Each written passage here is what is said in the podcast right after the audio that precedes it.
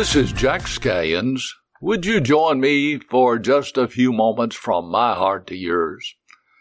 I was reading today of a promise in my Bible that in heaven there'll be no more pain.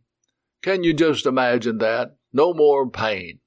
As I have walked this terrestrial ball now a few days shy of fourscore years, my enjoyment peaks at the very thought of the celestial city.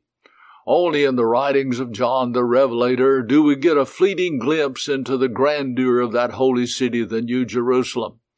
I'm swept away at the thought of golden streets and jasper walls and gates of pearl, and most of all my Savior, who endured the indescribable pain of all the hell for all of Adam's race for all eternity, so that I could have an eternity where there would be no more pain. The pain in those dark hours on Calvary was infinitely more than finite man could ever imagine or endure as the one who was eternal paid an infinite debt for an infinite humanity in a moment of time. Every ounce of pain was mixed in the cup of sin poured out on Golgotha's hill, so that God could say to me, In your future home as my child, there'll be no more pain. After all, how could heaven be heaven if in it were tears and sorrow and pain. All this and more will be left behind for the believer. Sort of makes me homesick as I talk about it for a land that is fairer than day. After fifty years as a pastor, apart from my own memories of moments of frailty and weakness, I've mingled my tears with my earthly flock. I have felt their sorrow, and I walked before their caskets and felt their pain. As Adam's family, we've grown to expect this treatment due to the fall. The Apostle Paul notes that the whole creation groans and travails in it. It begins at the threshold of birth and the throes of childbearing and marches down the highways of life, and for many, if not most of us, stands as an usher to close the door on every mortal earthly existence. It's no wonder that God allowed heaven's scribe to make a noted point that it is non existent in our new glorified bodies. It was right for it to be included in the misery list to be excluded from heaven. No more pain.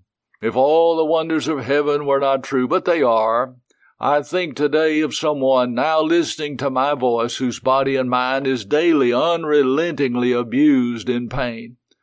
For that one who is thinking what a grand part of heaven the absence of it will be, at the risk of being accused of seeking to garner sympathy, indulge me these next few personal words, for as a member of Adam's race, I too have had a share of pain's grip.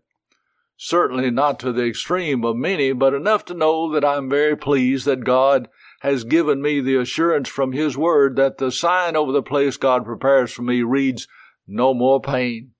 For you see, pain and I have become good friends.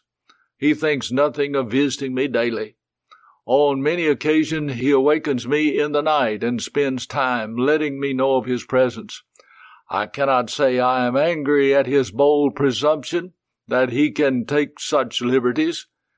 He is daily busy, and from the reports of many of my friends, makes his presence known to them also.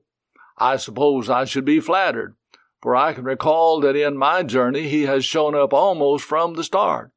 It appears that in the last few years he has moved in to stay. I am promised in God's Word that this would happen. I am also promised that when I move to that place that God is preparing for me now, he will be denied entrance. I certainly cannot say that I will be sorry. Oh, thank you for listening to me for just a few moments from my heart to yours.